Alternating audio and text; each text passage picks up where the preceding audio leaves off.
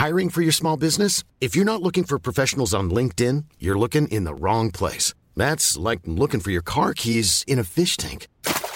LinkedIn helps you hire professionals you can't find anywhere else, even those who aren't actively searching for a new job but might be open to the perfect role. In a given month, over 70% of LinkedIn users don't even visit other leading job sites. So start looking in the right place. With LinkedIn, you can hire professionals like a professional. Post your free job on linkedin.com slash people today. There's never been a faster or easier way to start your weight loss journey than with PlushCare. PlushCare accepts most insurance plans and gives you online access to board-certified physicians who can prescribe FDA-approved weight loss medications like Wegovy and Zepbound for those who qualify. Take charge of your health and speak with a board-certified physician about a weight loss plan that's right for you. Get started today at plushcare.com slash weight loss. That's plushcare.com slash weight loss. plushcare.com slash weight loss. Are you serious? So this is how to kill an hour. I'm Marcus Bronzy. There's many ways to kill some time out there. Thank you for killing some time with us. Before we kick off today's show, first thing I want to do is remind you that we have a website. It's 2018, so those exist everywhere. Ours is howtokillanhour.com, and when you get there, you can sign up to our mailing list where you can find out about new ways to kill time, find out about all the cool competitions and giveaways we're doing. We also got some videos up there, and of course, we'll let you know when we drop brand new podcasts. Anyway, let's crack on with today's show. Today, Billy and I are joined by. Hi, I'm Johnny Cochrane, um, comedian, presenter, actor, lover, friend, um, and one half of Johnny and Inel. I'm Inel Tomlinson. I'm the other half. Are you a lover and a friend as well? yeah, well, yeah, yeah, to certain people. Yeah. No, Welcome to the show, guys. Hey, it's a pleasure to have you on, on man. board. I'm going to be honest with the listener. We did actually have an intro that we just recorded, and, and producer Billy uh, is a savage. And because his headphones weren't turned up, he demanded that we press stop and start again. How do you feel about how? What are your first impressions of Billy, guys? yeah, Billy just gunned it down. Mm, he's very straight as well, isn't he? Um, like, as you were talking there, he went, I'm dead. Man's dead. Yeah. Restart the thing. Which we now means that there was no sound coming from his cans. So, Yeah. yeah. He basically says if there's no sound coming through his headphones, he's not alive, and therefore, How to Kill an Hour is not alive. Therefore, we can't carry on with the show. There This go. is a that- real existential kind of, yeah, you it's know. that new street lingo, man. Exactly. Billy just boiled it down and went, "I'm dead." I'm the uh, I'm the captain of this ship. Oh, I'm the captain there now. go, see? I'm the captain Yeah, now. if Billy can't hear, the podcast can't go on. Dead captain. Jeez. uh, so, guys, who are you? How would you describe yourselves? If I said who are Johnny and Inel, what would you say? Um, Britain, Britain's first black comedy double act on TV. Oh, Yeah, Nice. Ain't wheeled that one out for a while, have we? yeah. I like that one. Yeah, well, yeah, we've we've been together for about eight years now, right? Working together professionally. Yeah, Absolutely. I think we uh, we had uh, the Johnny and Inel show, which was on CBBC. Mm. Um, some people may have watched it, others may not have. But um, overall, we had a laugh. Yeah, it was- the main thing. It was like a comedy sketch show aimed at uh, teenagers. Uh, so we had all sorts of different, like, fun, cool kind of sketches. And so it was, yeah, it was nice. It was, it was a bit different to what CBBC used to, well, uh, what they kind of have on their channel. And so I think that that was like the nice kind of spark we were for the channel to kind of bring in a new kind of age of Yeah, new content, and not just you know when you hear about people asking for diversity quotas and stuff. I think part of the fact that because we wrote our own show, we were dealing with different subject matter, speaking in a different way. Hmm. And um, you know, and I still get people come up to us now and say say that they watched it and liked it. You know, so obviously for those people, it was a significant show, and that's all that we. I think that's the biggest Yeah, compliment it's- we it's- get. it's- yeah, it was nice because like we both used to kind of work in schools, and so uh, we ki- we kind of took kind of took our humor and kind of the subject matters from the kids we we interact with at school and stuff like that, and used our own imaginations as well as their kind of cool ideas to kind of craft something that Okay, they could cool. kind of relate to. So yeah, So, when you say you both worked in schools, like in what capacity was that? I was a TA. Yeah. Um, not territorial army, just a teaching assistant. I used to crawl in, Steven Seagal style. No, I'm I- dead. exactly. nice to see you again, Captain Billy. I can't go back. Um, yeah, no, I uh, was a teaching assistant and um, worked with um, you know kids in a special needs school, um, and then ended up working with some other kids who like been referred to pros. Basically, kids that weren't succeeding in main in a mainstream school setting. Um, yeah, Yeah, and I, I was a, a secondary drama school teacher, so I kind of did like a PGCE, trained to kind of be a teacher, and then uh, worked in a few schools. But I was also kind of doing stand up comedy at the same time, and that's kind of where I met Johnny on the stand up comedy circuit. Yeah, Okay, yeah. Talk us through how you got together. This is surely an interesting story, then, right? Well, it is because it speaks to, speaks of the man, really. yeah, yeah. Um, It's, it, there- there's there's many versions of this story that he's about to tell. Well, there's there's one that's certainly going straight down the listeners' uh, ears right now. Um, so we'd already met on the circuit. Um, I was, I guess, a little bit. Well, I was a newer act than Inel. He'd been going for say a year or so longer than me, and um, a couple of years in, I thought, right, I want to go to Edinburgh, the Edinburgh Comedy Festival. Everyone kind of knows in comedy it's a bit of a proving ground and and somewhere that people think that they're going to be serious about comedy have to go really. So I knew I wasn't ready to be taking up an hour show or anything like that. But I thought what would be a good idea is to share an hour, go with someone else, you know. And I wanted to go with another act who was actually decent because I've seen these disaster shows. I mean, uh, the first time he told this story, he didn't uh, didn't say any of that. So Well, just there you pointing go. that out, just pointing out that he's just added in a little bit of salt, you know, just spicing it up a bit. You know, Everyone's allowed their tax, I yeah. believe. Yeah, Yeah, add that VAT, baby. I've seasoned, seasoned this. Season- one oh, you're real seasoning nice. that, Yeah. twenty percent, yeah. That compliment will only egg up the betrayal that I have. Uh, so I was like, Inel. What do you reckon about doing a Edinburgh show together? Share half an hour, and Inel was like. Yeah, let me go and see if I can find anyone else I can do it first. You know, um, see, see, see, right there, right there, the listeners can't believe that. It's like as if I went up to him and said, you know, you know let me find something else too. Did it, didn't say it to Let me. check for a couple more people well have. first. He's like, yeah, I'm to just see a few options. Yeah, yeah, yeah. I'm just going to check out some things. Yeah, yeah, yeah. A couple of weeks later, he's like, yeah, go on then, mate. Let's do it. Couldn't find anyone else, and suddenly I was in. So, um, you know, and I said he was a good act, and that's how he treated me. Wow. Um, so basically, uh, when we See, went now up, Marcus is looking at me different now. Look, see, look, is it? Don't believe everything you hear, bruh. done me dirty, done me dirty. You, you can do your side afterwards. You get both sides of this. Take it to trial. So, with Judge- Captain Billy. Judge Judge I had a lot on my mind, you know, like Marcus. Like, it was a tough time, and like summer was, like money was tight, and like people was just like Objection. We do bailiffs not. knocking on the door. Now, like, um, but I think the fact that we've ended up working together for like a number of years now, it's um, kind of a bit more. Um, I think it's quite special the way you kind of get together and stuff. Yeah. So basically, it kind of speaks to the level of organisation of myself and Inel. We didn't have any Edinburgh previews for this show that we were now booked into. No Edinburgh previews, apart from one, which was the day before we were leaving to go up to Edinburgh. So when we turned up at our preview, neither of us actually knew what the other one was going to do. So we both showed up. no idea. So basically, um, one of the uh, the people the people organising this uh, preview, they were like, right, who's on first? And I thought I was going on first. Inel thought he was going on first. So we, We both both went out. we both walked out there.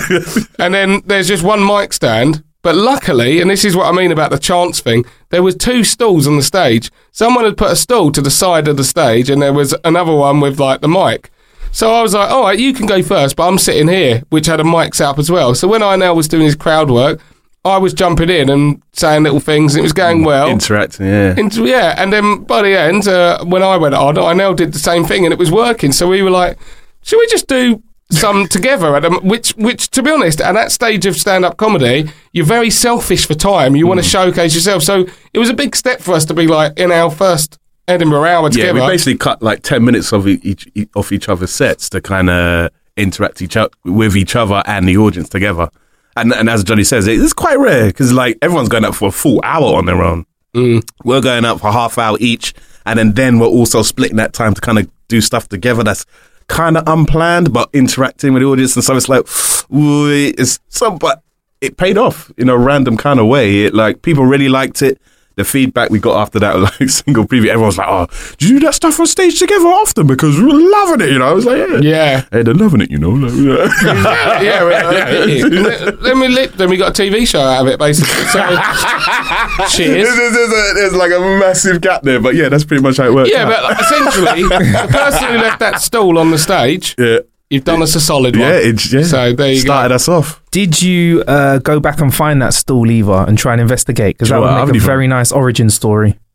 No, no. I haven't even been back to that venue. Yeah, If I'm no, we haven't. Does it still exist? It's in Balham. Oh, how people change. I know. As soon as the deal comes through, you're like, I don't even remember the name of the place. Somewhere in, somewhere in Don't Balham. even have an Yeah. oyster card. Our heads have been turned. I don't sit on stalls anymore. So was it pretty much you wowed somebody at the Edinburgh Fest, or, or and then they happened to work for CBBC, or was it? What was the actual process? You know, was there some conver- there were some conversations? You didn't just turn up and say we're here to do the TV show. No, we had that would have been great as well. That'd been wicked. I mean, that would have been uh, a magical story, but it didn't quite happen like that. Uh, uh, there was a there was a producer. Uh, there, wa- uh, there was a producer that we knew who worked in TV, who also worked along with another producer uh, uh, for I think it was Princess Productions, wasn't it? Uh, and so and they invited uh, invited themselves along to our show, and they saw what we were doing. And, and then the, the crazy thing is, because of the, how we were set up, we did the our show started with me and Johnny doing something ten minutes at the top to the audience, and then this, and then the next twenty minutes is me, bef- followed by Johnny, uh, and so uh, uh, they they were only there for the beginning bit and then my bit, and then they left right after that before Johnny can get on. And so Johnny, Johnny was Johnny was a bit miffed. I'm walking around going, You've blown it for me, mate.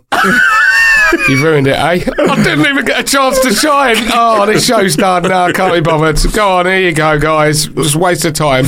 And then I remember getting a call uh, later that evening from them, and I was like, oh, maybe you didn't mess it up. So- Maybe you did a good job. So then I know. Did it? Did it switch around for you? Were you instead saying, Well, "Hey, there you go. I made us." good thing I picked you. yeah.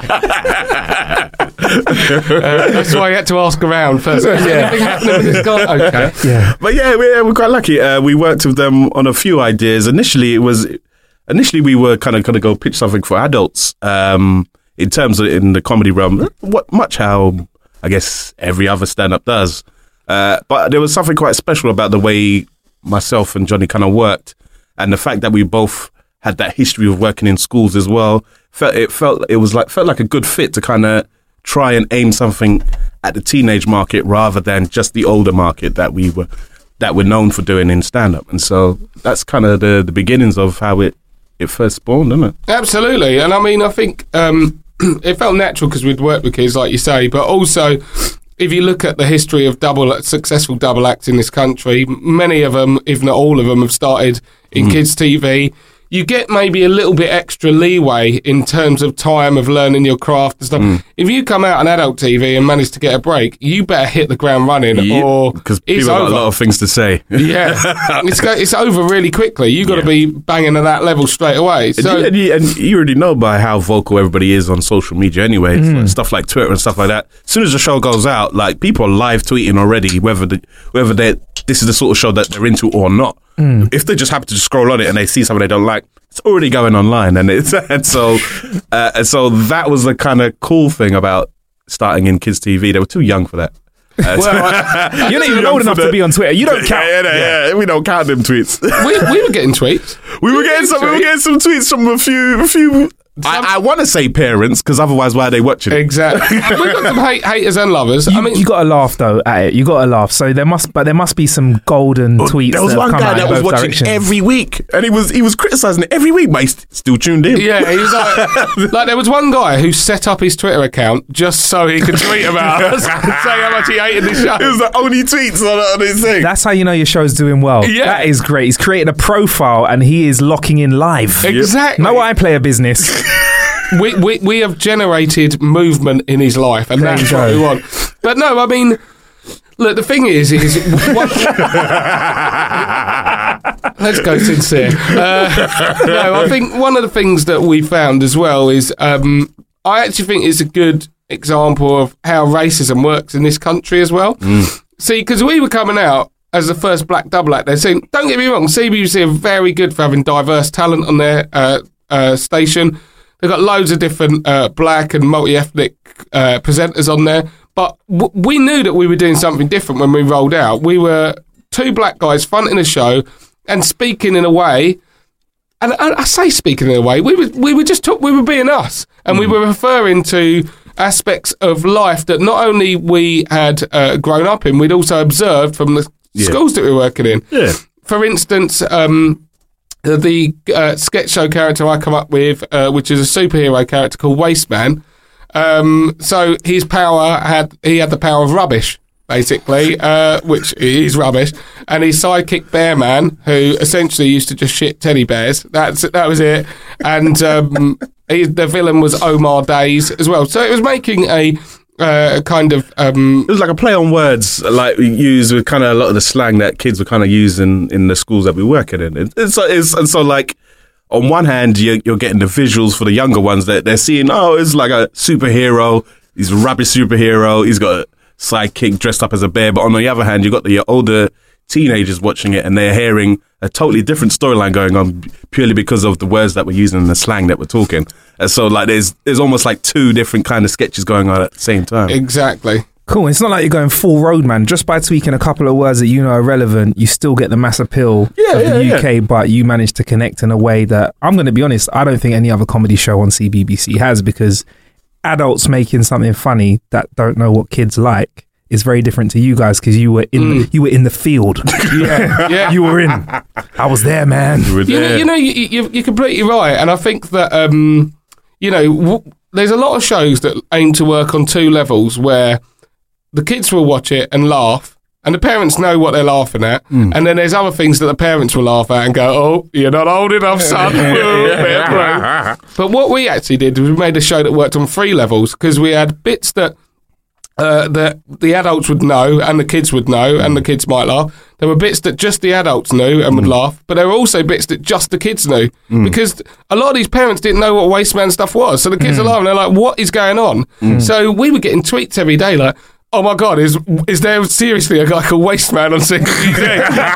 we were freaking out Like, in all the cities, Birmingham. London. They're like, what? What is this Waste Man on CBBC? you know. But the, the the reason why I brought this up in the first place was because there was one guy who sent out a tweet which was simply was, "What is this? What is this damn show? Why is it teaching our kids to talk black?" Right, and that was literally what it was to talk black. So we were coming out there and we're like, "What is going on? What, what are you talking about?" We're not. First of all, we're not teaching anyone to talk black. Second of all, what is talking black anyway? you know, please break this down for me. I didn't. I missed that class. Um, but in general, you know, if you look at the response they say Ant and Dec, mm. was there tweets going in saying why are these people teaching our kids to talk Geordie? You know, mm. mm. no one's no one's it, someone's no one's saying that. It's because there are certain areas with very low, maybe you know, uh, exposure to ethnic minorities or a different culture. And they've got, they don't like it. So I'm pleased we opened some doors. they were very vocal towards us. no, but it was it was important. It was it was an important part for like myself and Johnny and in the way we kind of wrote the show. It was a thing where like the number one thing like we always said was we don't want to talk down to the kids. Don't want to talk down to the kids because like as Johnny was saying, Johnny was working with kids. I was working with kids, and the kids we we both uh, were working with. You couldn't talk down to them. You have to talk to them as an adult, and so it was a thing where you have to kind of talk to people in different kind of ways so they would that everybody would get something out of the show and so that's kind of how we kind of crafted it as johnny explained it yeah And what what what are kids like in school nowadays, or when you were you guys were in school? What were they like? What, what what's the difference between kids? How how you were when you were kids compared to kids nowadays? well first off they got the social media man we never had that the, the only internet we had was like when we go to the it room at lunch and that's that's about it and if you had two computers that you could share two internet enabled computers that was it the rest are on the intranet Intranet. The Okay. intranet. Oh, you remember oh, wow. the intranet? Yeah. That was just the school's network. That's it. With all the you can look at stuff. school Yeah, stuff. yeah. That's it. You can see what's happening at lunchtime. That's about it. jumping, jumping on Encarta. yeah. Yeah, Listen, uh, can you can you school the listener, please? We, I mean, we've met, we've mentioned Encarta once on the show, but I believe it needs another honourable Well, people don't know about Microsoft Encarta. Yeah, get Some people didn't even know it was Microsoft. It was the Yeah. original Wikipedia. Way, innit? way Yeah. before, way before Google. You Yeah. know, when you wanted to check something up, you may go on Encarta Yeah. and um, find out different facts and Needed stuff. the CD-ROM for it. you need a CD-ROM, Yeah. but also this was way before. Like everyone walks, around with, everyone walks around with iPods and stuff, got music. Yeah. It had a few tunes on Encarta. Yeah, so when I wanted to oh, yeah, listen it to did, music, didn't it? When you go to like an artist or something, it would have an example of one of their tunes. I was listening to David Bowie changes just because it felt really cool. It's like, yeah, there's music. And, uh, and the only other one they had, the only hip hop one they had was Grandmaster Flash, The Message. Nice. So I just listened to David Bowie, changes, and then then straight onto Grandmaster Flash, like, yeah, let's go. I did not know about those cheat codes. Uh, Chica, hey, if you were lucky enough to have it, your homework was always on point. Anyway, you could tell who had Microsoft Encarta because their homework was always looking sick. and all the same. Yeah, yeah. Same Everyone else quotes. is looking very similar. so yeah, they've got social media nowadays. Like, what about the attitude of kids? Like, is it is it less of a thing where you're the teacher talking down to them, or are you talking to the kids like on their level, the same way that you kind of aimed your comedy? How how was it? Um, I, I, I don't think they, um, in their own minds, they don't suffer fools anymore. Like Yeah. they, they, they don't want to be patronised, and in general, if they think someone's talking rubbish, they'll tell you about it. Like, I don't, I don't, I don't know if I'd say that kids are less respectful, but they are less. They're Um, more aware that there's uh, something else at play, I think. And I think that's kind of down to the internet being accessible to, for everybody who has a phone. Like everybody who's got a phone now, they're, they're able to kind of access the internet at any point. Whereas before, that was never a thing. You had to go to the library if you wanted to learn something new or go to school and listen properly. That was it. I, I- I just think the kids are also aware of their rights as well. They show less deference uh, to like older people. Um, you know, it used to be like we had like some of our teachers were just madmen. Like absolutely, you know, you know, you just didn't know what was going on. Like one guy, Mr. Ball, used to roll around with a stick, like like a broom handle. Without the actual broom bit on the bottom, right? Hmm. And then he'd walk around, kind of hanging his shoulders on it, right? And then when if someone started talking, this guy would slam the broomstick onto the table so loud that it was literally like a flashbang had gone off, and everyone was like, "He's like, I've now got your attention." You know. Guys, that is from Taken, man. It's like Exactly. Liam Neeson. you know? mate, you didn't mess around anymore. It's like, okay, yeah, you got my attention. Back in the room. That is very scary, You but don't wanna get sounds somewhat detention from him, effective. you yeah, cool. So you've applied kind of that knowledge of kids into your comedy, right? Now there's loads of like sketches that are really funny. Actually, before we get onto the sketches, what was it Yeah. like as a new duo trying to push past some of these ideas where adults don't understand the words? Because adults run the B- BBC, right? Yeah. So you're two new acts having conversations with people that are long in the tooth. They've been there for a while, and you've got Mm. ideas that have never been heard before. How the hell did you get those on air? it was a battle to be fair for most of it. I think what they they did, it, what, what what was happening is with the sketches we were writing, they didn't quite understand why they were quite they were funny, and so they let us get away with a lot more because they couldn't really understand it. Because uh, I guess because like we had a we had a, a sketch show called the Johnny Kyle Show where Johnny plays. Uh, Jeremy Kyle, and so and, and all the guests on the show are all fairy tale characters. So it would be like Red Riding Hood, uh, Pinocchio, and then it'd be it'd be almost like the show for the adults. Uh, as this is as we was kind of saying from how it's on different layers. For the adults, they'd get it because it's it's they know the Johnny Kyle, they know the Jeremy Kyle show. Uh, uh, the kids will get it because they recognize the fairy tale characters, and the teenagers will get it for the issues that were going on. And so it would, uh, so it would be like, for example, Pinocchio would be on, and he'd have to take a lie detector test to see if he's been stealing from Geppetto, and and so and, so, and then you, and you get stuff like that, and or Red Riding Hood, she has to take, uh, she wants her grandma to come on the show, take a DNA test, see if it's actually the big bad wolf or if it's actually a real grandma, stuff like that. Yeah. And so like, there'd, there'd, there'd be like humor on different layers for different people depending on who you were, and so I guess in in terms of how we kind of tackled it. It, it, it was it was always, it was always a uh, it was always a thing where we always had to kind of be mindful of who we're speaking to and how they're going to respond to it. Do you, do you know what?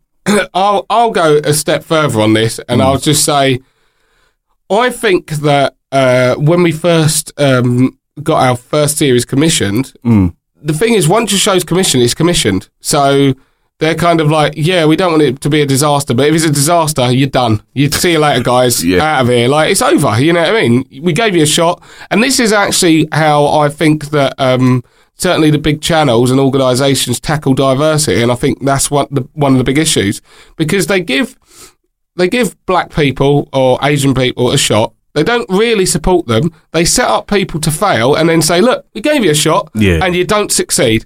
So when we went out there, they were probably thinking this is going to be. Some of them were probably like, "This is going to be a bit of a disaster," mm. but feels a, you know maybe it feels a quote or I don't know or, or certainly it's you could see why we commissioned it but if it's, it's up to them at the end of the day Yeah.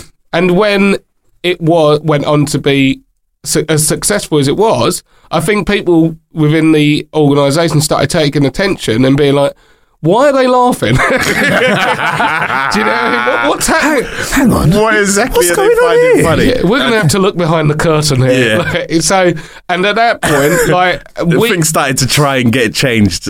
yeah, Really? Yeah. So was it the, yeah. just so you know, like listening now? So the conversation, you guys can correct me if I'm wrong. Was it like this looks really good? But how about we just add a little bit yeah, to Oh, it, and uh, we just tweak it yeah, to Every that other and- day we were Yeah. saying stuff Really? like that. Yeah. and there was a lot of, oh right, um, see this bit. Here's the funny bit. Should we take that bit out and then put in something that's not actually funny, and then go with it? And then we're like, yeah, but that's not funny. That's the oh, whole right. point of the, Yeah. the sketch. isn't it? So after the first season did really well, that must have given you some real like balls then to come in and say, well, this works now. So can we like you know? Kind Have of confidence but in they but they wanted to get more involved in it as Yeah. well. So, okay, right. They wanted to kind of get have a closer eye on what was going on, and they also wanted us to have uh, writers as well, or that, to to come join and write stuff for us, rather than us write the whole show ourselves. And what did you say to that, guys?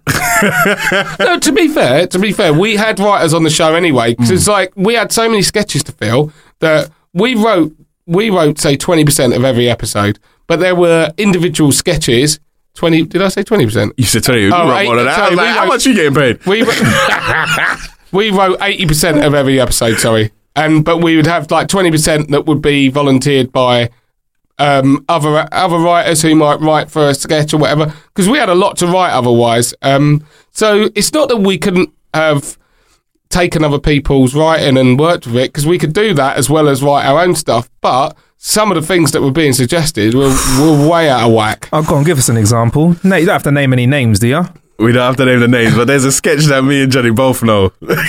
Just real low level stuff, real low level. It was like, I might find it funny if it's bad enough. So go on, tell me. oh, I don't even know we would have. I love terrible jokes. Go on. Can we even say it? Yeah, I think we probably get. Basically, there was one. There was one um, sketch which was uh, the the characters were called Spamhead Spamhead and and Nitwit, and I couldn't tell you everything about what happened in the sketch, but it was just like.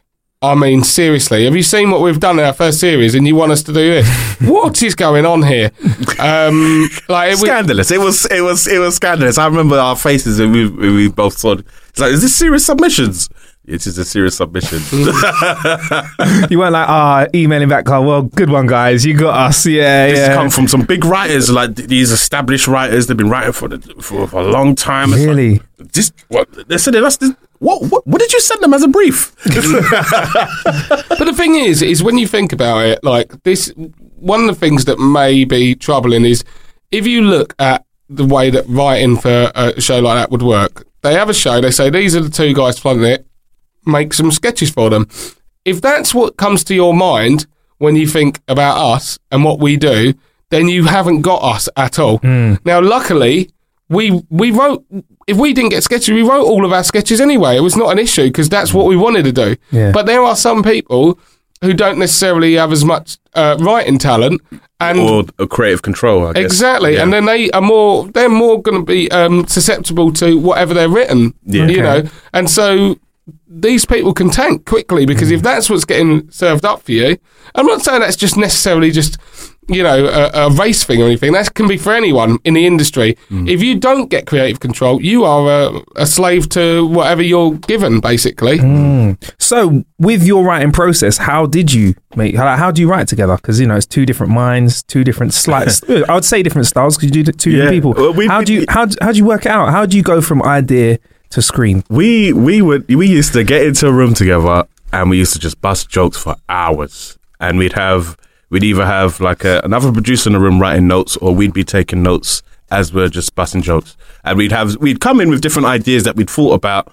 uh, that we'd want to test, and then we'd we'd just play it out to each other. We'd play it out. We'd banter on it. We'd see if we can riff off off of it. See if anything comes from it. If nothing comes from it, eh, throw it away. If something does come, oh yeah, that's nice. Let's, yeah, keep that down. Keep that down. And we'd keep we keep laughing and joking and bantering And until we'd have like the a skeleton frame, and then we'd kind of go off and we'd write we'd write over it, and then we'd do that process again. We'd bring it back in first draft. Let's see how it goes again. We'd start start battering off it, see how it works, and it, that was kind of the whole process from like the from the initial first season. I guess. I think that we ha- basically would. There were bits that we would write individually, Yeah, yeah, and just take away and just do on our own. And then there were bits where we would collabo, and then there were other bits where I might write something and then send it over for Inel to have a pass at, just to see if he could add any extra bits, and then vice versa. He'd write something and send it over. So I, I don't think there was any one set formula. It was more about um, just making sure that we both felt that we were getting our stuff across. Like the way our show was structured, we basically had a theme for each show, and the idea that it was kind of like a lot of the stuff was almost off camera. So um, the show was going out, and we were there fronting it. But a lot of the time, we were trying to get out of there. We wanted a we wanted a Radio One show, you know. So we would be It, like, was a it was a cynical take on a kids show. yeah, we were just constantly trying to get out and improve our stock within the BBC. So it was things about, particularly my character. uh, my character was, you know, very um, kind of egotistical and ambitious, and you know, when you basically are trying your your um, narrative for your show bit is like, we need to get out of here, mate. We're much better than this. I've got so many fans and stuff. And then at the end, obviously, it all comes crashing down, and then you're back going, kids, we love you guys, you know. And it's that it's that cynical thing because I, I think kids really get that. They, at the end of the day. Everyone tries to sell things to kids all the time, and they're not hmm. always just like you know naive to it. They understand that there are some people who are self-serving out there, shall we say? Yeah, hmm. I guess it was a case of breaking down that fourth wall where we're just letting you know that yeah, this is this is what we're about. yeah, yeah, yeah. Exactly. as soon as the big opportunity comes, we're out of here, you know. We're Yeah, here. But, but for now, yeah, this is cool. You're good. yeah, yeah, yeah, yeah, yeah. Well, you had plenty of gold as well. You had some great sketches on there. I mean, I know one that still does the rounds on social media is, is the school the schoolroom sketch, like of all sketches, shall we say, like the the, the trombone uh, Yeah, yeah, version as yeah. well. Like I presume that came from you guys, right? Like yeah, well, we originally that whole sketch um, was from Inel's, like not necessarily that one, but in general the whole teacher It and was, yeah, it's from my time from teaching. Yeah. uh, and kind of loosely based it off like personalities in the classroom, uh, and then it, it kind of spawned from there. Because I remember we we did we did like a, t- a taster tape first before we kind of got the show. We did like a taster, so I guess the execs could see what kind of tone we're kind of going for, and uh, we shot it quite cheaply. And and um, and one of the sketches was this sketch that we was going to film. Uh, and the premise was Johnny was going to play the teacher, and I was going to be all the kids in the classroom. Uh, and to, and I guess to and to differentiate from the different kids, I just wanted needed to have like an item of clothing to show I'm someone else, like glasses or something like that. And it just happened there was just a wig in in in the in the room, and so I used that to kind of play the character of Blondie. It was just a blonde wig that they found, uh, and and from there on, that the the, the character was kind of born, I guess, yeah. spawned from there. yeah. So, what have you got favorite sketches that you guys take away, or some sketches that were fun to do when you're putting together that you had a real laugh on? Um, yeah, I mean, I think I think uh, the the ones that people liked, I think we liked, but there are other ones where they became funnier for filming. There was um a computer computer game sketches which um we both wrote in the first series, and then I wrote on the second series, and uh, there was um a sketch that I'd written about um how like because these guys are devout gamers. All they ever do is game all the time, you know, and do reviews like a YouTuber would. And basically, um, for one episode, my character has got an avatar that he's been building up. He's spent three months grinding, you know, and I'm sure people who play games know. It does get it's a grind. It's a it's a job, you know. And he's ground and ground until finally he's got his character where he wants. And in the sketch, you can take on ju- battle duels, and uh, basically you can either have a safety duel where nothing happens, you just you know you do it for fun, or a, a, a, a for keeps duel Well, you risk everything. where yeah, your character dies, and basically it's that classic thing of look, if I press this button, it becomes a real duel. Imagine I press that button, my Inel knocks me. I've pressed it, and then I'm fighting for my life. Oh, He dies, and then um, basically I'm I'm, Freaks out. I'm absolutely distraught. My character. And basically, the reason why I mention this is because when when the uh, at the end of this sketch, so basically I'm distraught, and I'd send him out the room, and the camera just kept rolling, and Yeah, no, nobody said cut. there's at least 10 to 15 minutes of Inel I'm on the bed just crying and Inel just keeps coming back as his character going your mum said do you want some dinner and I'm like get out and, he, and then he comes back in again going do you want to go with a pot get out and he just goes on and on and on nobody, cuts, nobody called cut, so I just kept coming back in, just, just getting on his nerves. But it's, it's one of those things. I, I guess as a gamer, you don't want to lose your profile. People get so angry nah. about it. Could you imagine? Big people get so angry about it, and so it was. It was one of those things. I remember that day as well, filming. That was a fun day. How about yourself? You say that's the same one? Uh, no, I think one of mine would have to be. We did a sketch drag called uh, "Bag It," where it's it's two it's two it's two boys that work at a, a supermarket checkout, and and their their their morals are everything to them. And so basically, they're they're, they're serving. They're, they're really up. up they, they- they're they're really good at their job. Uh, but when it comes to someone that is doing something morally that they don't agree with, they shut it down straight away. So, for example, there's a lady that comes in. She's only got three items, but she's asking for a plastic bag. What? You want a plastic bag, bruv? Can't you hold that? What's the matter? What? it's bad for the environment, you know. It ain't biodegradable, you know. What's going? and so, like, they they'd shut it down like that. And so it was. It, was fun to kind of play those characters because we'd we'd had, we were there all day, and we just have different customers come in because we had different sketches that we wrote, but they were they were li- literally just different customers and who they'd interact with, and it was just fun to just have a conveyor belt of different people coming in, and then we just shut them Mug down. them off. Mm. Yeah, we just mug them off. It's like, hey, Rev, what's going on? We're like, hey, two for one nappies, you know, you can get a deal with that. If yeah that was good actually I like that yeah, man. those characters were fun to play. I love those ones. Yeah, man. I think it's great. I mean, the only real difference I think between children's, oh, apart from the audience, children's comedy and like adult comedy is that on CBBC, really, you can't swear, can't smoke and drink. But other than that, it's still the essence of comedy is still there, right? You've still Yeah. got to focus in the same way. So, in the future, like an adult show, would you would that be something you'd like to do? Absolutely. I mean, you know, you've got our numbers, guys. Okay? got numbers. Um, yeah, no, um, that's, to be honest, I wouldn't take um, what we done with Johnny and Inel back at all. It was fantastic. But ultimately, it was always our, you know, dreamed to be doing adult TV anyway. It was something Adult TV. to do. Oh, wait, wait. Oh, not that. That is a good. Tr- that's Billy just perked up. I just want to Uh, say Billy's that like, that's up. a big leap. Billy was like, Billy was like, I'm alive. no longer dead. Yeah. Headphones aren't dead. What's that, Bill? The Johnny Arnell station. yeah. You've got to have an X in there somewhere, haven't you?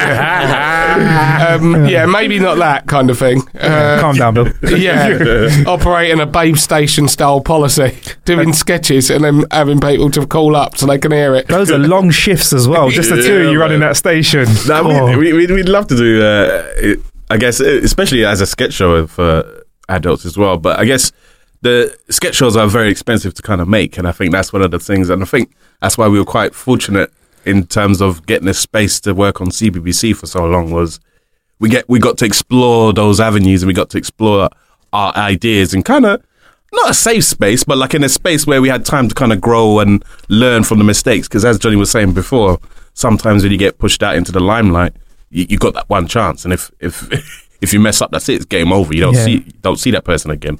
You see him in Sainsbury's maybe, but that's about it. It's like mm. Okay. it's- Probably that's too expensive, yeah, Sainsbury's. may, yeah maybe. Morrison's or Yeah, Lidl. Yeah. L- yeah. Little. Yeah. Little. Netto.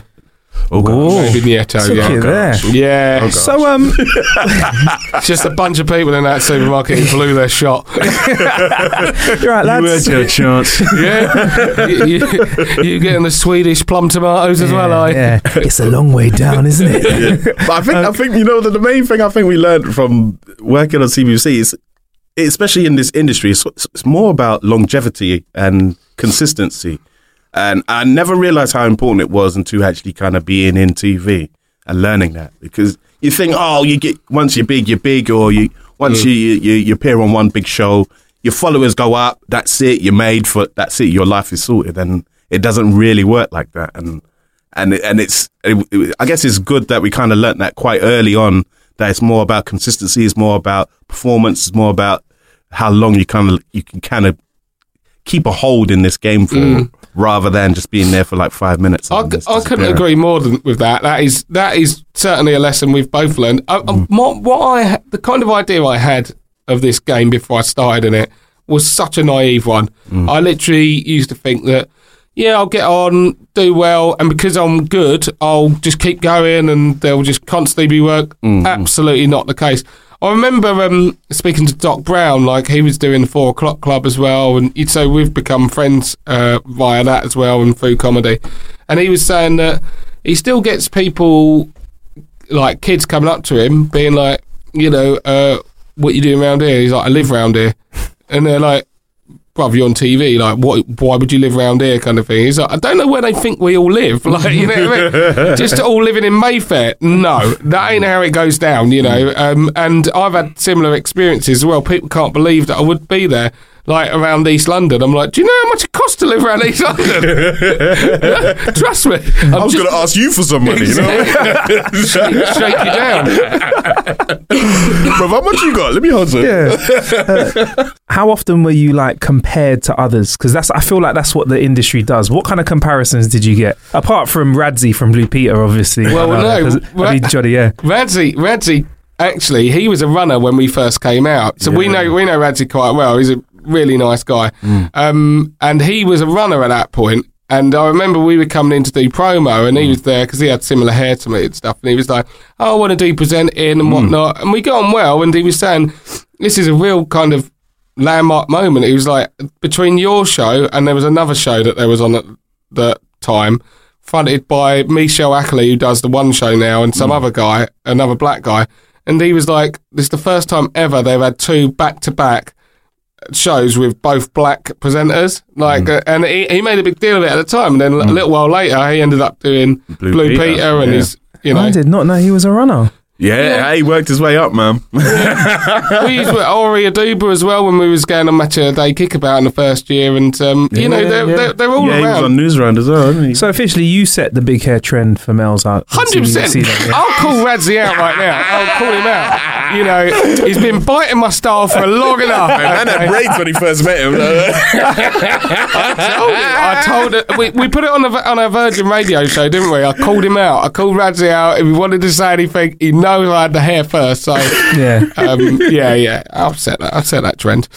Um, Claiming it, yeah. but no, I mean, obviously, first black UK double act as well, because one of the obvious ones were on kids' TV. Two black guys front of the show, Keenan, Keenan and and Kel. Kel, yeah. um, you know, and uh, in our show, Inel had a bit of an obsession with ginger beer as well. That was a- Still a, do. a real plot point. and I thought, you know, let's not be compared to Keenan and Kel. We wouldn't be as crass of, as making whole storylines based around one character's obsession with a soft drink, orange soda. Uh, so we went down that road. Um, to be fair, we were getting those cans before we got the show. yeah, we were. There you go. So you were just keeping it real. And we were keeping Exactly. it real. Yeah, yeah. ginger So- beer, man. What's the Old Jamaica. So what's the future plans for you guys then? Like, what what what, what do you want to be like when I next sit down with you? What do you want to have in the can, or what do you want to have in the works? Oh, that's Solo nice. work, duo work. What's well, we, bo- we well we both have like solo careers and we both have careers together. Um, we're fortunate enough to kind of be still working together and uh, doing a bunch of sketches together and, and stuff. I'm, I'm not sure if we could kind of talk about that. Yeah, too we're much. fire it up. We're the, the, we're doing some sketches uh, on a new show on Sky One or uh, around Sky anyway. I don't know which exact one it is, um, which we're filming next week or something like that. Better Um, not be next week. yeah, I may, I may have my dates wrong. It's, it Shit, come- next week. yeah. So, and that's for a kids show. Um, Sick. So you know that it's good to be back work, working up sketches and uh, showcasing what we can do. Uh, we, you know, we were on Virgin Radio for a year and have done other radio as well. So you know that option's always still open to go back into radio. It's something I really enjoy. Not You really. enjoy I know radio? you started radio as well, innit? Yeah, yeah, I really enjoyed live broadcast. It's quite interesting though. Uh, we like to lean into tech on how to kill an hour. What's your take on kind of the change in radio and music that's happening? You know, you've got the likes of like podcasts like this, Yeah. Fubar radios and stuff like that. Uh, only online stuff. What's your take on that now with radio? I swear it's that. I think that's definitely the direction in which it's going. Um, We purely- started on Fubar. yeah, yeah, we started off with radio Yeah, as well. we used to have a show, a mad show as well. I think online it's there's there's less restrictions, obviously, um, and so especially podcasts and stuff like that, they can really blow up. Uh, and and uh, whereas radio is always a thing where you have to kind of listen it live at the moment, and that's less less of that is happening nowadays, especially with TV, all sorts of forms of media. Like nobody's kind of tuning in at that specific time unless it's football or something like that. This is a big event. You're not you're going to catch up on on a on a catch up service or you're going to on a Yeah. streaming service. And I think that's kind of what's happening with radio a lot is people would prefer to kind of listen in their time rather than be dictated at the time they have to kind of listen to things. Yeah, it's it's on demand these days, isn't Yeah. it? You know, and um, ultimately, uh, it's like like the uh, podcast says, it's how you're killing an hour at the end of the day. And if you've got a spare hour to spare, then you can do it at that point. But that doesn't mean you've got an hour any any time of the day. So um, I definitely think it's the way forward. I think you see a lot of um, people launching themselves in you know that kind of new media and gaining a real good traction and a bit of following. With our Fubar show, we didn't. I mean, the way that we grew an audience so quickly, and you got people returning like. They're like they think they're your best mates. Like I'm not saying they that we didn't know them, you know what I mean, but it felt like a family kind of thing, and that is what I think um, the kind of podcasts um, uh, format allows you to 'Cause do. We were literally getting emails coming through. It's like, I've just caught up on the last 20 episodes you did online. All right, and now I'm able to listen to it live when it's happening. And it's like, rah. It's like, that that is the magic of podcasts is people can listen in their own time. Some people listen when they're going to sleep. And it's like some people just have it on in the background in the house and just so it feels like there's someone there and there's something to listen to while they're doing work. Other people on the commute on the way to work, other people at work. And it's like the fact that you can listen at any point whenever you want, pause it whenever you need to. I guess radio, you just can't get that. And so, Yeah. yeah. How would you describe your Fubar show? You said it was pretty off the rails. Um, so I think they can still check it out as well at somewhere. I uh, think you can so. find it. But uh, basically, it, w- it was off the rails. Uh, we would come in and we would discuss like um, recent news topics. You know, try and put our own spin on those things. But after after that, there were a few different features we had run, and one of the features that where it would always kick off was uh, our agony uncle section. Now, I cannot believe uh, some of the stuff that goes on out there in the real world. Like, I'm naive. I mean, we had people t- giving us their dating stories, dating disasters. Like, Oh, some mad ones, man. some were absolute craziness. Uh, there's a, there's a couple that jump out to mind. Um, one who was like, "Oh, I went on a first date with a guy last week, and it had gone well. Like we were sitting down having a drink, it had gone well, and I thought, you know, I'm going to go head home with him." Uh, and he's like, "Okay, I'll just settle up." So he went over to the bar to uh, pay the bill. But then at that point, she realised he was on Heelys, and he he did a Heely over to the and she's like, oh no, I've said yes. And now he's in Heelys. I He's don't know, an it, it, all de- no. it all depends on how cool he did it, but still, it's like. if he if he You can managed to style it out, if innit? he managed to do like a reverse Heely, which is the hardest ever move in the game to move it move backwards on Okay, Heely, okay. then, then I'll be like, you know what, swag. Yeah. Yeah, yeah. You still got to answer questions of why you're a grown man in Heelys, but st- Yeah. at least you can say I've mastered it. Yeah. You know, Yeah, throughout yeah. the night, it's just gonna be a, a when you're holding the drinks out. Did he keep the Heelys on though? Oh, did she go home with him? I think she did. She was just like, I felt absolutely obliged to. Um, Yeah, jumped on his back, innit? Yeah, exactly. As he's Piggyback healing all the way home. But I, I don't think. I think she went back, but then, you know.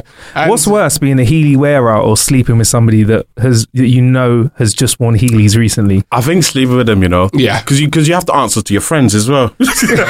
You can make a choice. when they when they when they see him in the Ely's, you have to you just have to vouch. Like, so if you yeah. bump into them in public, somebody wheels up, Hey, Could never meet on a hill as well. Like, it's, it- it's a dastardly world if people are wearing heelys as a grown person. Uh, it's I didn't even know they existed in adult sizes. neither did I. I forgot the special shops. you know? Especially mate. What if he custom made him? oh no, Yeah, that's, but that's weird. custom- Oh, that's yeah, that's Yeah. the war. Dodgy. Oh, That's so- how, but that's how you know he wanted to impress on a date, though, isn't it? Uh, yeah. Got the customs out. Oh, so you think he wheeled into the profile mirror that he has and went, yes. Yeah, this, I'll be this honest, is it, fine, and wheeled off. Yeah, I'll be honest. If I turned up at someone's house and they were over a workbench working on something, I, as I got closer, I realised that they had their trainers upturned and they were installing a wheel into it.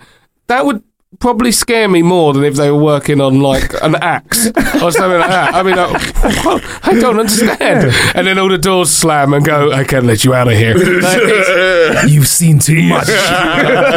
exactly. Why didn't you just call ahead? and you know, as you're trying to get the door, he's just heeling in the way. Come back. Um, oh, Yeah. oh man. Oh, so that's a taste of the show there. Okay, yeah. Yeah. All right. That's, pretty much that's the direction pretty much took what all the episodes are like, man. Oh, wicked. Hey, I'm Ryan Reynolds. Recently, I asked Mint Mobile's legal team if big wireless companies are allowed to raise prices due to inflation. They said yes. And then when I asked if raising prices technically violates those onerous two year contracts, they said, What the f are you talking about, you insane Hollywood ass? F- So to recap, we're cutting the price of Mint Unlimited from $30 a month to just $15 a month. Give it a try at mintmobile.com slash switch. $45 upfront for three months plus taxes and fees. Promo rate for new customers for limited time. Unlimited more than 40 gigabytes per month. Slows. Full terms at mintmobile.com. Even when we're on a budget, we still deserve nice things. Quince is a place to scoop up stunning high-end goods for 50 to 80% less than similar brands. They have buttery soft cashmere sweaters starting at $50, luxurious Italian leather bags, and so much more. Plus, Quince only works with factories that use safe, ethical, and responsible manufacturing. Get the high-end goods you'll love without the high price tag with Quince. Go to quince.com slash style for free shipping and 365-day returns. Hiring for your small business? If you're not looking for professionals on LinkedIn, you're looking in the wrong place. That's like looking for your car keys in a fish tank. LinkedIn helps you hire professionals you can't find anywhere else, even those who aren't actively searching for a new job but might be open to the perfect role. In a given month, over 70% of LinkedIn users don't even visit other leading job sites. So start looking in the right place. With LinkedIn, you can hire professionals like a professional. Post your free job on linkedin.com slash people today. uh, I've not asked you how you like to kill some time. I will do in just a sec. Though. Yeah, yeah, no worries. I know. Yeah. Kinetic comedy. Talk to me. Boom. Yeah, kinetic comedy. Um, it's created that about about eight years ago now. It's it was it was a kind of a frustration of being on the stand up circuit. Like what would happen is we'd always turn up to like most of the I guess most of the gigs in like London and the surrounding areas. They're all like in upstairs of pubs and function rooms and uh, and personally, I guess as a black guy, I've never really felt comfortable just wa- wandering into a uh, into a pub, just just full of people, and, and just like, yeah, I've, I've come to entertain you. It, it, it's always been a, but it's always like didn't sit well with me. in- What? Because you're black. What's that got to do with being black? Like, because it would always be in like working man's pubs, labour pubs, where the majority of people would just be all Right. white, and and then I'm walking in there going to try and entertain them, and it, it never kind of sat well with me. in And those uh, rural towns, you mean? yeah, and and it, and it's one of those things where a lot of the gigs we turn up to, they there wouldn't be any music, and so the audience would just like be talking really quietly because they don't want to talk too loud in case someone hears them because there's no, there's no atmosphere, and I, I, that that frustration kind of grew on me, and it was like, nah, I, like. I don't like this, so I'm going to try and do better, if that, if that makes sense. And so I kind of created Kinetic Comedy um, just to kind of showcase diverse comedians with a diverse crowd was our was our main thing. It's kind of celebrating people's different cultures rather than kind of being afraid of it, as a lot of people seem to be. And so it was so it, was a it was a case of it started off with me just getting my groups of friends together because my, my group of friends is quite diverse, uh, and then it kind of exploded out of that and getting different comedians on such as Johnny and and and loads of others. And and it is it was it was it, it, it felt like a nice way of kind of creating a, a nice vibe in the scene that there wasn't really a place for. Because you'd have you'd, you'd have like black comedy shows you'd have Asian comedy shows um, but you wouldn't necessarily have mixed and you, and you definitely wouldn't get any advertisers being mixed And so our thing was like, no, this is it. We're gonna we're gonna go in to be all inclusive and diverse. Let's let's do it and let's celebrate it. And yeah, we've been going ever since. And now uh, we're heading to the, the major festivals this year. We're doing Latitude Festival, Leeds Festival, Reading Festival. Uh, we've got uh, Johnny Cocker's to be there. Uh, Mo Gilligan's to be there. So, a whole bunch of different people. So I, I'm really looking forward to it. Really. How, forward how'd you go man. about getting yourself on a festival circuit? Do you have to holler at them? Do they holler at you when you were ready? How does it work? Uh, kind of the organizers kind of aware of us for a while, um, and it and it's been a case of just constant communication, trying to get in with them, and then eventually it was like, yeah, like, this is the right time for it. Um, and because we've been going for so long, it's it's a thing. We've been going for eight years. People can check the back catalog. There's there's like we've, we've we've put the work in basically to kind of earn the right to kind of be in some of these places. awesome, man. Uh, so Latitude. Yeah, man. I, I like Latitude. Middle class festival, but it's cool though. it's, it's got a nice vibe to it. It's got a real nice vibe to it, man. Yeah, you bringing out Johnny with you as well? Yeah, of course. Johnny always accompanies me on the. On You looking forward to it, Johnny? Yeah, I'm, I met my fiance at um, Latitude. See, there you go. Now that's a story. now, Yeah. fuck killing time. Yeah. Um, basically, we were doing a gig uh, at Latitude on one of the days, um, and the night out before, I went out on a bit of a rampage, um, absolutely battered in a field. Wandered over to a girl who seemed similarly battered, um, so I thought I'm still in here, uh, and. Uh, Didn't even need the Heelys. yeah, and we were just having a chat, and it turned out she lived near me, so I was like, "Wicked, this is all good."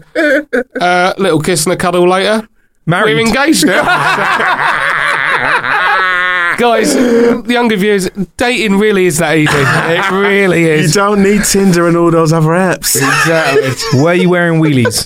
No, no, because it was in a field, so uh, that's the only reason I took them off. Wearing the off. Oh, you turned my mic off. He's dead. Hey, there we go. He's wearing the 4x4 version, doesn't he? The off road version. There you If go. you took the time to build off-road versions, Yeah. that would be. I'd be impressed, Get, get the spikes and also innit? even more scared Yeah, but- that somebody took the time to make those. The off-road versions are just like the old school skates before inliners. Do you remember the four blocks? Oh, the roller skates. Yeah, the roller skates, and if you put like se- serious tread on them, you can start going. You start going up hills with it. it's just digging. Wait, wait, when you're when you're checking the tread count on your on your wheelies, that's you got a bit too far. Yeah, well, exactly. That geezer back at his workbench again, just fixing a bit of tread. get 33 millimeters. So, guys, how do you like to kill time then? Start with you. I know. How do you like to kill time? Uh, I'm I'm a I'm a I'm a gamer, man. I'm a am a I'm a fun gamer. Like the the thing about this industry is that you don't get a lot of time to game, and so I, I've picked up a Nintendo Switch last year, and it's for me it's been it's my go to gaming device. Anytime I get like a bit of time where I just need to just like down tools.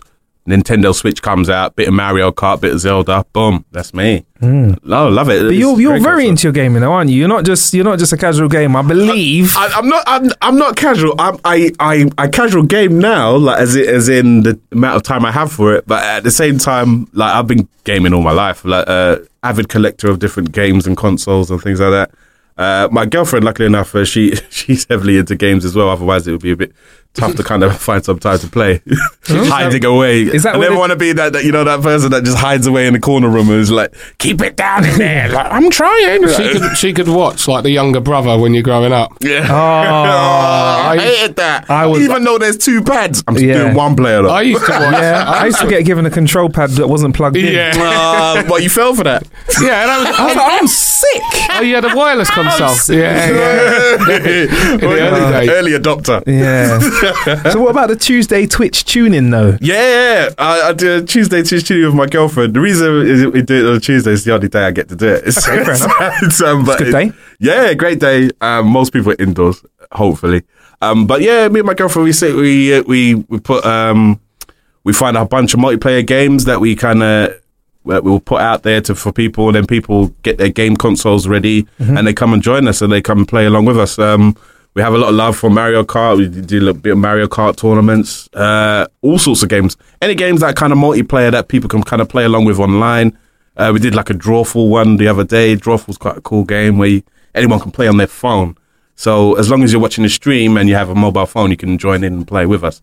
And so it's quite cool. It's it's like a you get given a like a, a phrase that you have to kind of draw, and it's an obscure phrase that you have to kind of draw. Everybody else in the game has to kind of try and guess what it is and stuff like that. So it's quite so it's yeah. The Tuesday Tuesday tuning to it every week is is is fun, man. You should join in.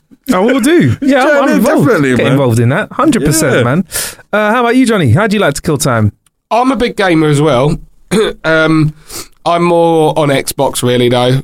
Uh, Destiny uh, is my go-to game. Basically, I don't I don't see Johnny when he when he goes online. He's if you need to see me, I'm in Warlock form. and always available. Um, so, yeah, I play Des- Destiny's the game that's really. Co- the thing is, like Inel said, you haven't got that much time. So for me, I, rather than spread myself thin, I just get really into one. Like things like FIFA and or Pro back in the day when I used to be obsessed with. I haven't got time for something like that now, so I play it every now and then. So this year I've basically played Madden because I'm getting quite big into NFL now. Um, Destiny, uh, Tomb Raider, and just things like that. Like go intense on one game at any one time, really. Cool. We went to E3 actually a few few days ago. I know, and, jealous, man. Bruv, the new Tomb Raider. Yeah. Sick. is it?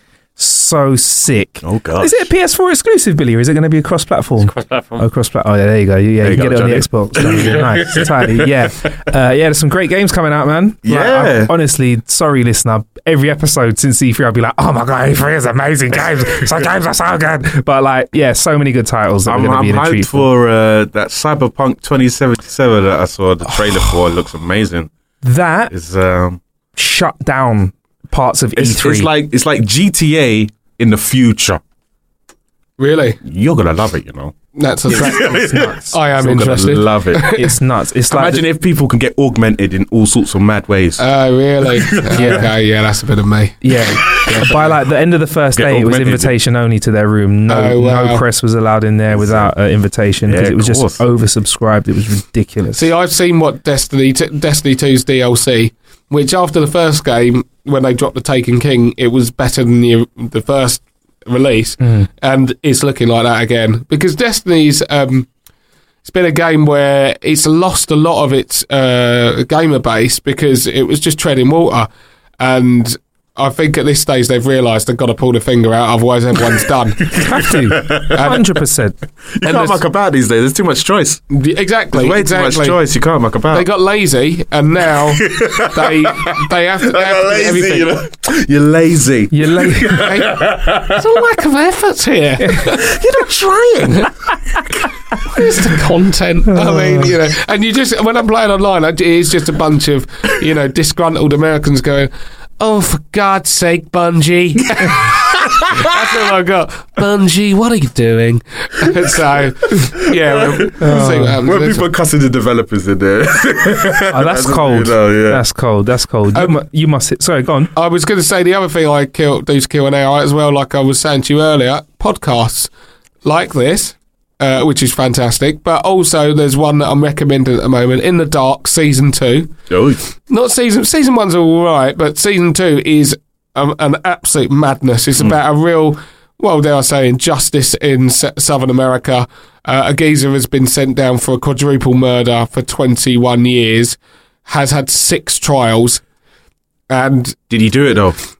You got to listen to you got to listen to some of the things the way this case is built. So if he's had six trials, I presume the first few trials didn't quite finish. So basically, without you know, you should listen to it anyway. But he gets char- he gets convicted, and then it gets thrown out. The conviction's unsafe every time. So it's unsafe. Like who has ever had six trials? Mm. That is crazy. And the thing is, is when the charge gets thrown out, the DA could say, "Okay,"? But every time the DA's like. I'm having another go. I'm having another. Oh, that's a personal vendetta. That is.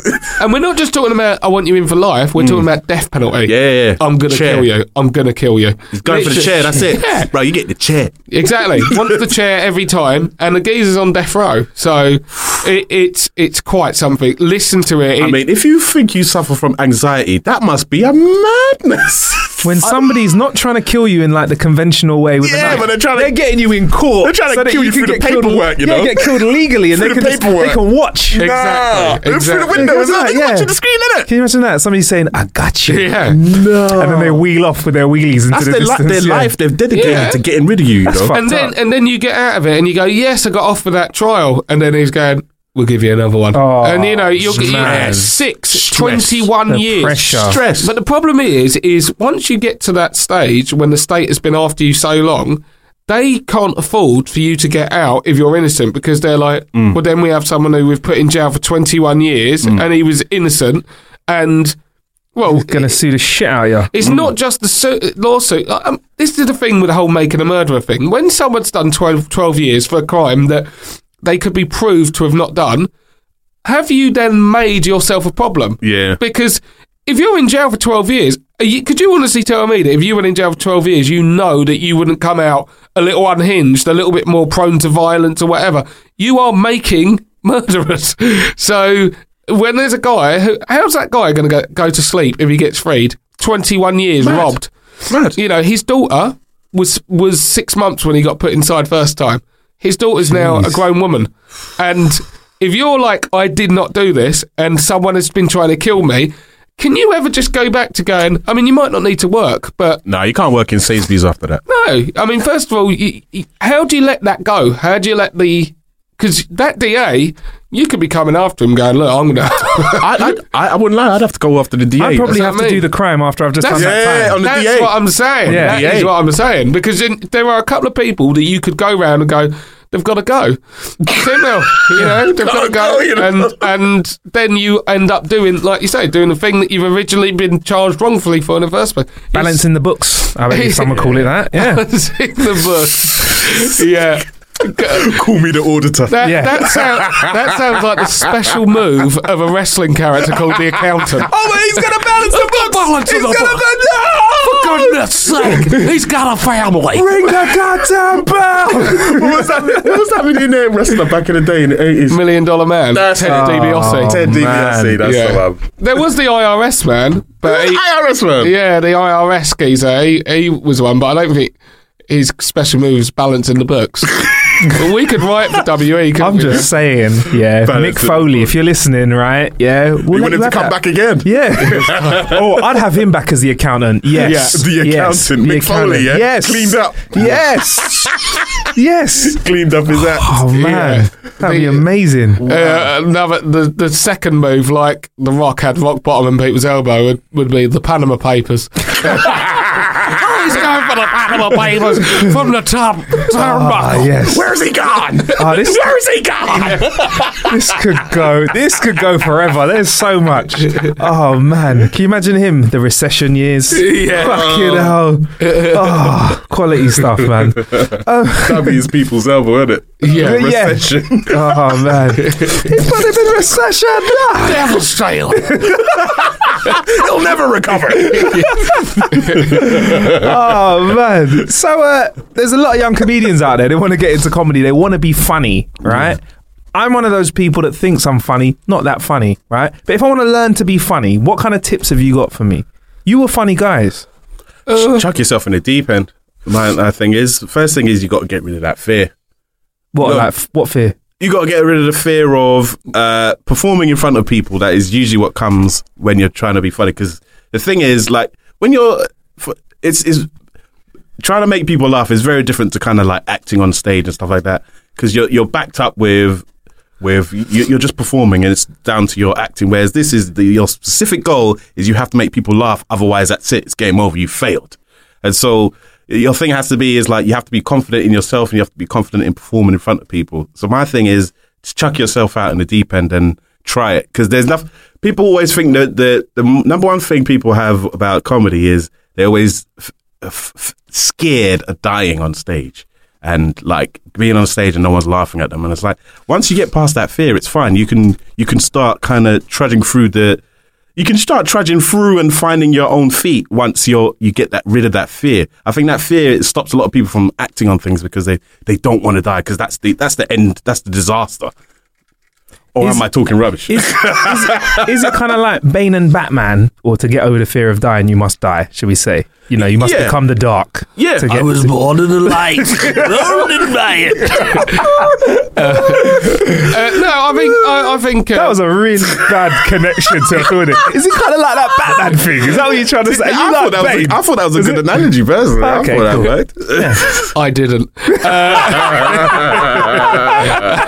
um, but no, no, I think, I think um, the thing is, I know what's right. Like, you got to get up there. T- t- My main advice would always be write from personal experience because when you're trying to come out, you're um, you're trying to uh, come up with ideas that are funny, but obviously there's a bunch of other people all trying to come up with ideas that are funny, and you end up talking about the same things, the same nonsense, and it ends up like the stuff you've been saying. You know, to set you apart, it's very hard because you're all talking about, oh, what did Trump do or something like that. You know, hmm. if you write from personal experience, no one can write the same stuff as you because it didn't happen to them; it happened to you. Hmm. And and audiences are smarter without even them even realizing they. You can get a sense of when things are true, and you can get a sense of when things have just been massaged for Yeah, effect. fabricated, yeah. And and to be honest, it it goes that way. Like the stuff that's based in true, always truth always does better. Um, I think in terms of getting on stage, absolutely, it's a good uh, bit of advice. Just get up there and do it.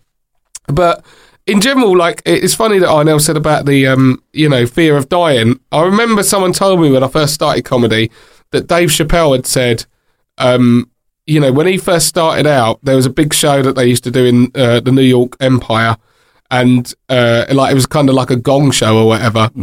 And he said for years I just couldn't do that because I thought. Oh my god, it's a banged out arena. Imagine if I died. Like if I died there, that would be the most embarrassing thing ever. Mm. And one day he got the courage up to do it. He's like, let me go and do this show. Went out there, and straight away his biggest fear came to reality because he died. Like straight up, they weren't going for his stuff. They hated him. They boo boo. And then he got off stage and he just smiled and he went, "Wow, that wasn't even that bad." And he said that was what actually helped him go on because hmm. once I conquered my biggest fear and thought, you know what, it's not actually that bad. Then anything else didn't scare me. Hmm. Well, I'm only going to die again somewhere else. That's probably got less people, and so that hmm. was how he, um, you know, got the kind of courage to keep going. So to get over that fear, just die. Go out there and do your worst work. Which is what you said at the start of the podcast, isn't it? Billy's I'm just, dead. Billy's just out here living life. Billy, Billy knows the secret. He's like, let's start the show properly. No fear, Billy. You gave away, you gave away the Keyser Soze ending, didn't you? Really, you started with it. I'm dead. He's had a terrible gig. He's had a terrible gig. He's died, and he gave you the shock ending. Um, now, if you listen to this podcast backwards, you'll realise. Yeah. Billy is ahead of the game in so many knows it, different man. ways. What do you have to say about that, Billy? Nothing. Yeah, we're on to you, mate. We're on to you. So, if our listener wants to find out where you are and get in contact with you both as a duo or separately, how can they do that, guys? Take all the time in the world and let us know all the ways, please. Uh, you could catch us on social media. Uh, we try our best to keep on top of it. I don't even. I can't even say I try my best anymore. Sometimes I tweet. Uh, but yeah, you can catch uh, you can catch us on Twitter at Johnny at Johnny N9L, or you can catch us individually at Inel or at Johnny I Cochrane. Uh, that's the same for Instagram, Instagram as well, Yeah, Um, I think on Instagram I'm Inelius. Uh, but yeah, you can catch us what we're doing. Do the Tuesday Twitch tune in. Um, you can catch us doing a whole bunch of different things. Uh, Johnny's on MTV. He's the uh, the uh, the announcer. The voice off, yeah. It's a good gig, that, isn't it? Yeah. It's not bad. Pays the rent. Uh, um, no, it's a, it's a lovely little setup. It's uh, nice. It's, uh, I get to do it with Jade Adams, who's a wonderful comic. So we have fun, really. Um, and it's one of those things where when I was younger, there were a couple of jobs within TV. I I never, I always wanted to know how it worked, and I started. I was going to say this on stage at one point because I didn't know it's got something there because when I was younger, I used to think that the person who used to do the intertitles between programs was just sitting there live, twenty four seven. Watching. Exactly. Clock watching, just like Well, exactly, but you know they start their shift pretty good. And next up, it's EastEnders, uh, or next up, Coronation Street. But then you get into the late hours. Right, it's one o'clock, and uh, that geezer with the roulette wheel's coming out next. Okay, so he's going to be on for about three hours. Turn over to the other channel. You got that little girl with the chalkboard. Uh, it's dead on TV. What are you even doing up? um, so I got to see what it's like to do that because I'm doing the MTV one, and the other one was when I was a kid watching CBBC, watching acts in the broom cupboard with the Yeah, puppets. yeah. And I used to always think, how does that work? And now we've seen. Yeah, don't destroy the magic for some of the listeners. What are you talking about, puppets?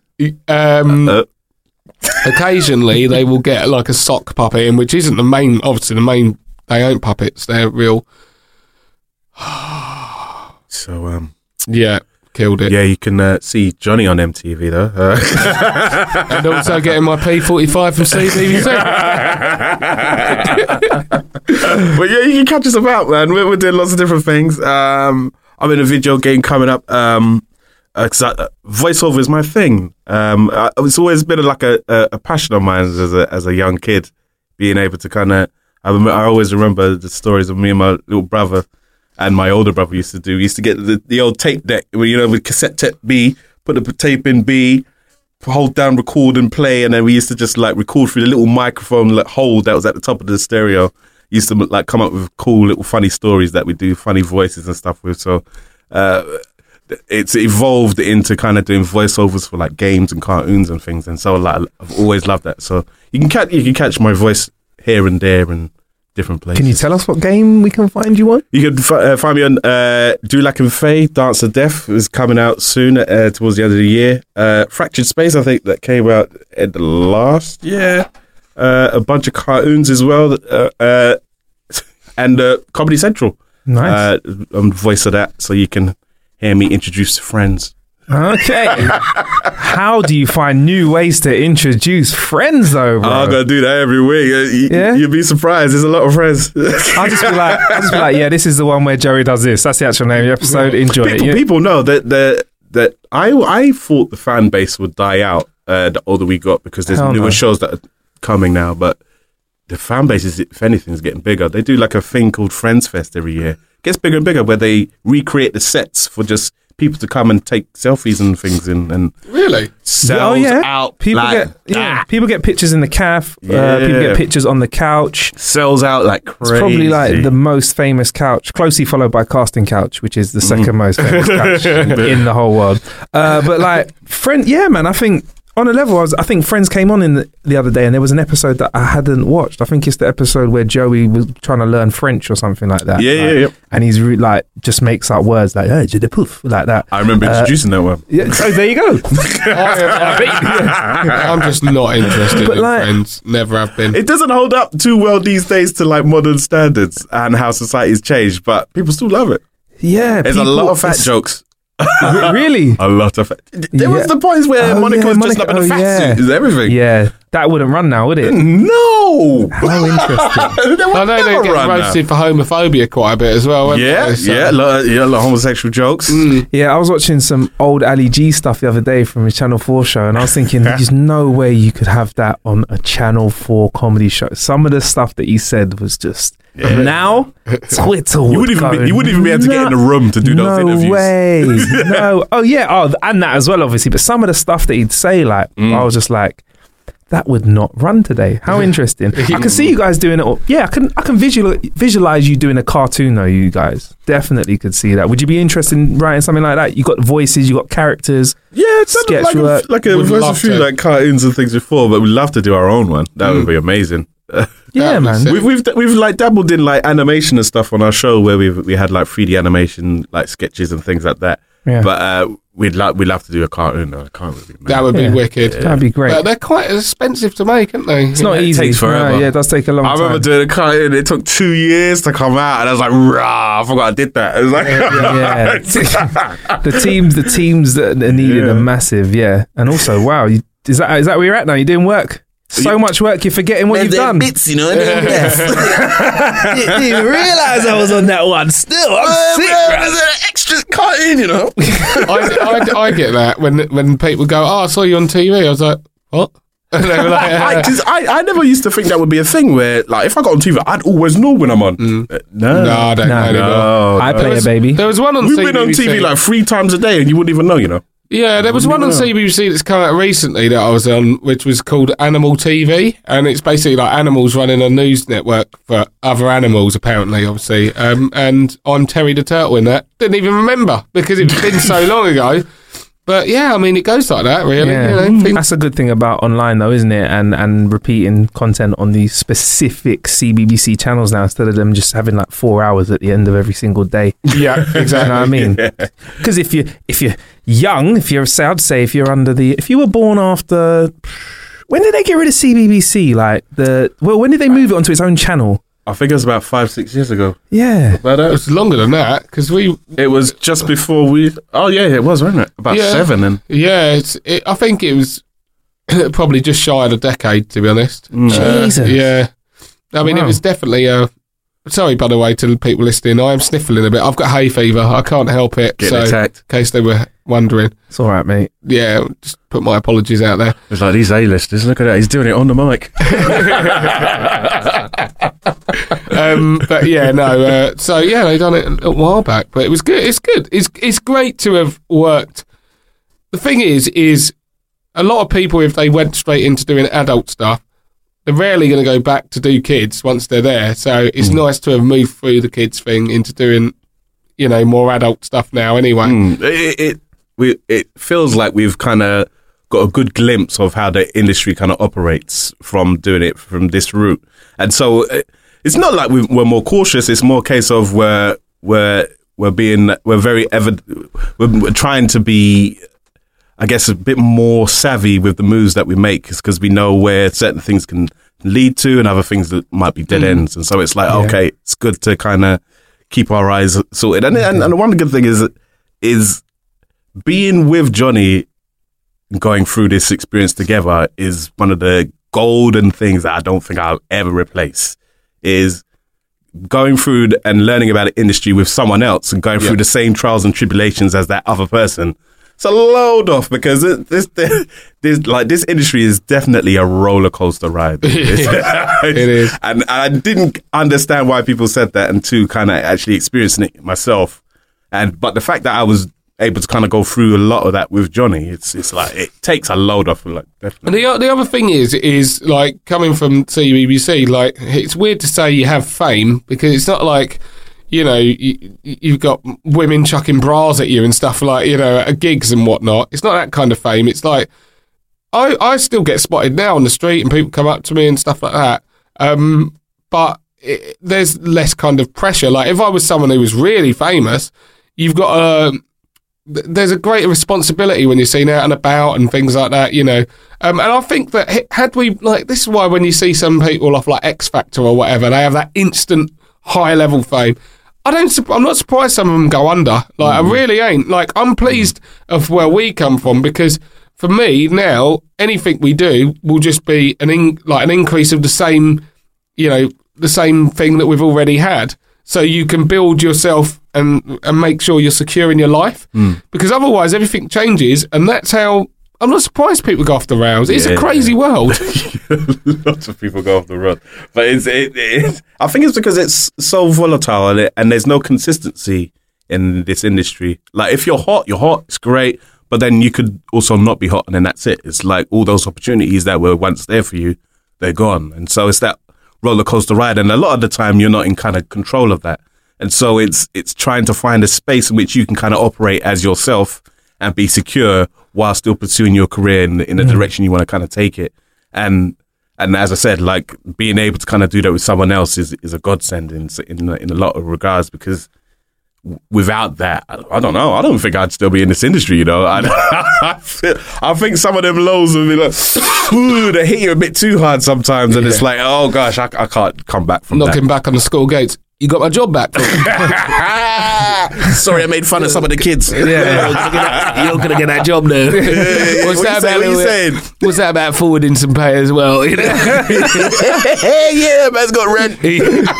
All right, just spot me 20 quid. Just 20 quid, yeah. All right. Oh, well, thanks very much for coming on the show, guys, man. I'd love to have you come back on the show. I'd love you to kill some time playing some games. Uh, we're going to Oh, get, yeah. we've actually got some. You're teasing us, man. I can see some game consoles in the corner. Uh, yeah, yeah, we got it, baby. We need it, we got it. Uh, we've got some great titles that we're getting some exclusive plays on, though. Um, Awesome. And because we know what kind of games you're into, we can tailor those to you as well. yeah. So okay. we'll give you a shout. And we've got some great multiplayer games on the way as well, which you can both play together. Nice. uh, or against each other. but yeah, this has been How to Kill an Hour. I've been Marcus Bronzy. I've been Inel Tomlinson. And I've been Johnny Cochrane.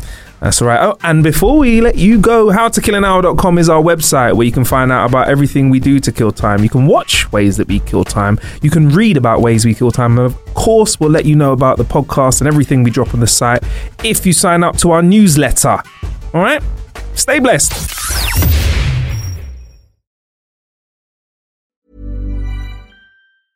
Planning for your next trip? Elevate your travel style with Quince. Quince has all the jet setting essentials you'll want for your next getaway, like European linen, premium luggage options, buttery soft Italian leather bags, and so much more. And is all priced at 50 to 80% less than similar brands. Plus, Quince only works with factories that use safe and ethical manufacturing practices.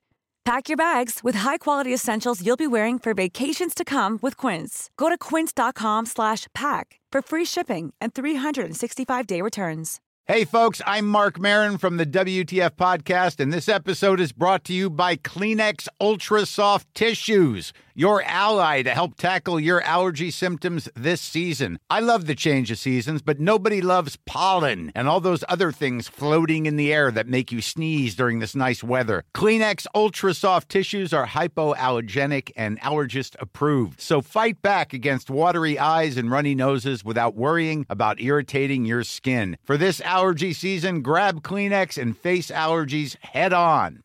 Imagine the softest sheets you've ever felt. Now imagine them getting even softer over time. That's what you'll feel with Boll and Branch's organic cotton sheets. In a recent customer survey, 96% replied that Boll and Branch sheets get softer with every wash. Start getting your best night's sleep in these sheets that get softer and softer for years to come. Try their sheets with a 30-night guarantee. Plus, get 15% off your first order at bollandbranch.com. Code BUTTERY. Exclusions apply. See site for details.